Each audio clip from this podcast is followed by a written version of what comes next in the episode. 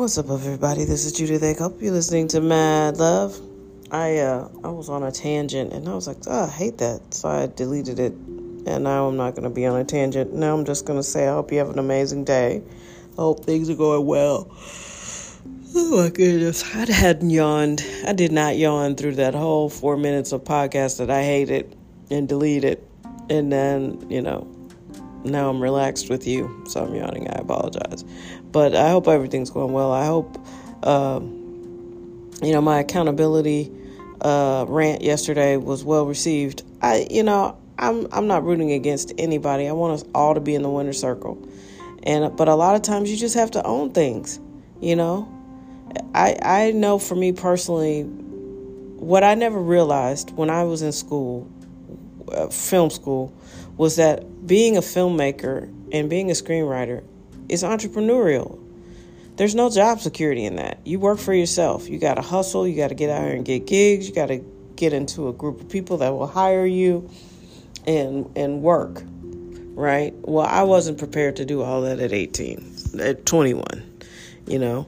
Uh, I didn't understand it. It wasn't, I thought, there was no job security, and I'm a person that needs job security. So I was really struggling with being a successful filmmaker because I didn't understand the entrepreneurial nature of it. And so that was an issue. And so all along, like I remember a few years ago, I was listening to Gary Vaynerchuk, and he was just blasting people who kept their jobs and didn't just go all in on being an entrepreneur. And he would just blast you like, oh, you're full of shit. You just say you want to do this, but you're watching Netflix. You say you want to make your dreams come true, but you're watching T V eight hours a day. You're playing video games. And I, that wasn't my story, but I knew I wasn't trying as hard as I possibly could. And it, he just made me feel, at first I didn't care for him. I was like, who is this little man yelling and cussing at everybody?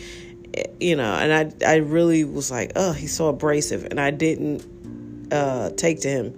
But then I kept listening. And then I finally was like, he's right. The reason why you don't like him is because you're not going all in. You're full of shit. And that's the problem, I think, with most people is we're full of shit. And I was like, dude, I'm not going hard after my dream like I could be.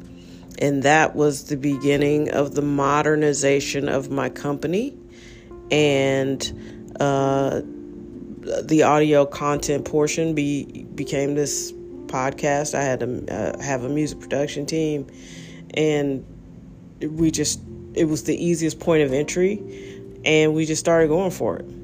And, um, you know, I've been doing this podcast since twenty seventeen, and I like it. People listen to it. Uh, I want to thank my uh, all my listeners, but especially the international listeners. You know, France is hanging in there. Thank you very much. Um, which in Japan, Japan uh, is the second most.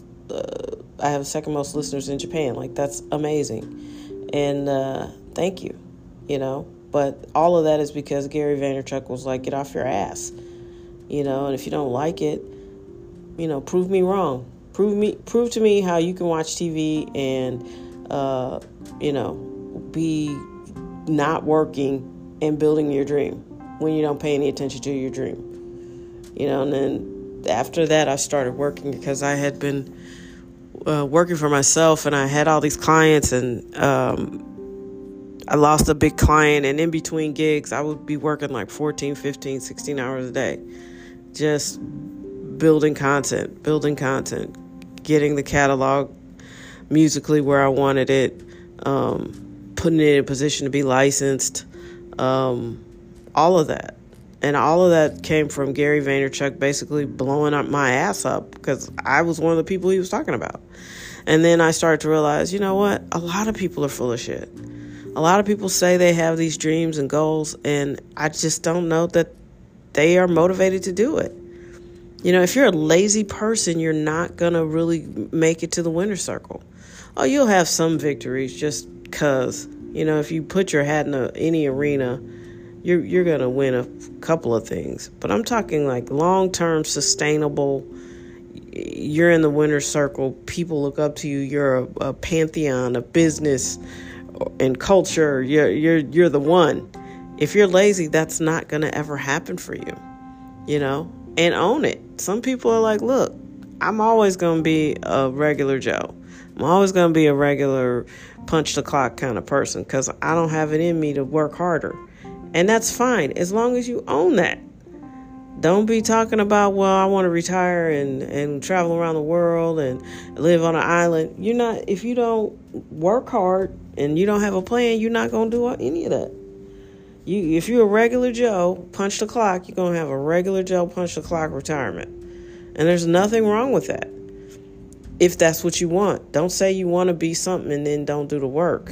That's what I, that's what I can't stand. You know, you got all these people flexing all the time on social media, spending money on Jordans and all kinds of crazy stuff. And it's like, yeah, but you don't vote and, you know, you don't pay your taxes, you don't tithe any of your money, you don't donate to any charities. Like, you know, having Jordans doesn't mean anything. That's not really, I mean, good for you. I don't even know if they're the best made shoe for your foot. I don't know, but a lot of people wear them. And a lot of people think that's a big deal and a status symbol. You know, the sheer number of young boys I see with, you know, fake Gucci belts and, uh, you know, they want to look like these rappers, which I don't understand at all. I do not understand how that level of intellect has just permeated young black male culture and females, because every girl out here is trying to be Meg Thee Stallion. You know what I mean? It's weird. You talk about indoctrination. That has been, I think, one of the most deliberate acts of overt uh, racism and subjugation right there. Because it used to be, I think it started with, uh, and while I respect Jimmy Iovine, Iovine, however you say his name, uh, that whole Doctor Dre thing, when they finally stopped censoring black music, it unleashed, I guess people felt free, but then it unleashed this different side of our culture, the underbelly, if you will. And it was like, nothing's too low. We we can talk about anything and everything, you know. And um, it started with Dre and the Chronic. And then what people don't remember, or I think younger people don't know, is there used to be a variety of things. But once that gangster hip-hop hit, I mean, it almost all became that and never really went away. It moved to, you know, you got T I and Atlanta coming out, but it didn't really change. You know, you had Houston, you had the Ghetto Boys, you had like different regions, but the whole culture just kind of got stuck with this sort of, you know, imagery, and it just never really evolved from there. And Atlanta got it, and it just stayed on it. I mean, everybody was an outcast though. So I saw Young Thug got arrested. That's fascinating to me. I don't understand him at all. And he has taken it and turned it into thug, thug, thugs that wear dresses. You know, that's unique. And I know I'm just old because I'm sure my family, I know my dad. I remember my dad looked at me. He was like, you like him? When I was talking about Prince, he really just was like, mm. I think he worried about me after that. Oh, I do remember a conversation. He was like, you like him? That's funny. Anyway, I digress. If you have a dream or a goal, don't get discouraged. Don't get frustrated. Keep working. And be honest about yourself. Are you working as hard as you possibly can? And some of you will have to say no. I was that person, and Gary Vaynerchuk called me to the to the mat, and I was like, okay, I can. I'm giving probably seventy-five percent. I can do better, and uh, you know, fix what you have to fix. If you're a person that likes to work late into the night, work a little later. If you're a person that likes to get up early, Get up a little earlier. If you're if you don't feel well, change up your routine. Take some do some self-care. Put yourself in a position to be the person you want to be. You know, you got a crappy doctor who doesn't respond, get a better doctor. Eat fresh food, eat real food. You know, uh, the McDonald's isn't healthy, don't eat it ever. That kind of thing. And those are little small things you can do. I suggest reading the book Atomic Habits, because it really is about small incremental changes that you can make to set yourself up for success. I will give you one example and then I'm done. So for me, I know I need to drink more water. Um, dehydration, most of us are chronically dehydrated, but dehydration has had some really, you know, obvious problems for me. And as I had to recover from my very um, dramatic illness about eleven years ago now, um, I just, you know, I go in and out of a bad habit of not drinking enough water. Uh, you just need water. It, and you're probably not drinking enough. So one idea that he had was he had a thing with like, I need to eat more fresh fruit. And he would put his fruit in the refrigerator and he would forget about it and didn't see it, so he wouldn't eat it. So he started to put fresh a bowl of fresh apples on his kitchen table, and of course he walked by and grabbed one. And that sounds small, and it is. It's a very small change. But he did that and it made a huge difference in his life, because now he's eating, getting more fresh fruits and vegetables and fiber and all of that. So for me, it wasn't that. It was water.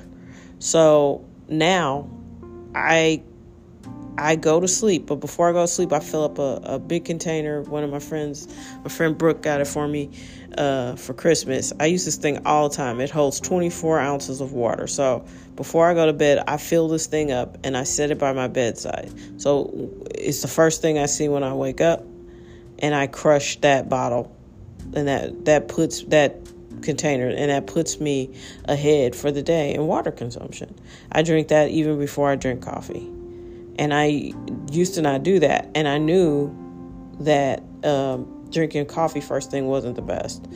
But I would just never think of it. But now I make myself think of it because it's right there. It's a small thing. Atomic Habits. You should check it out.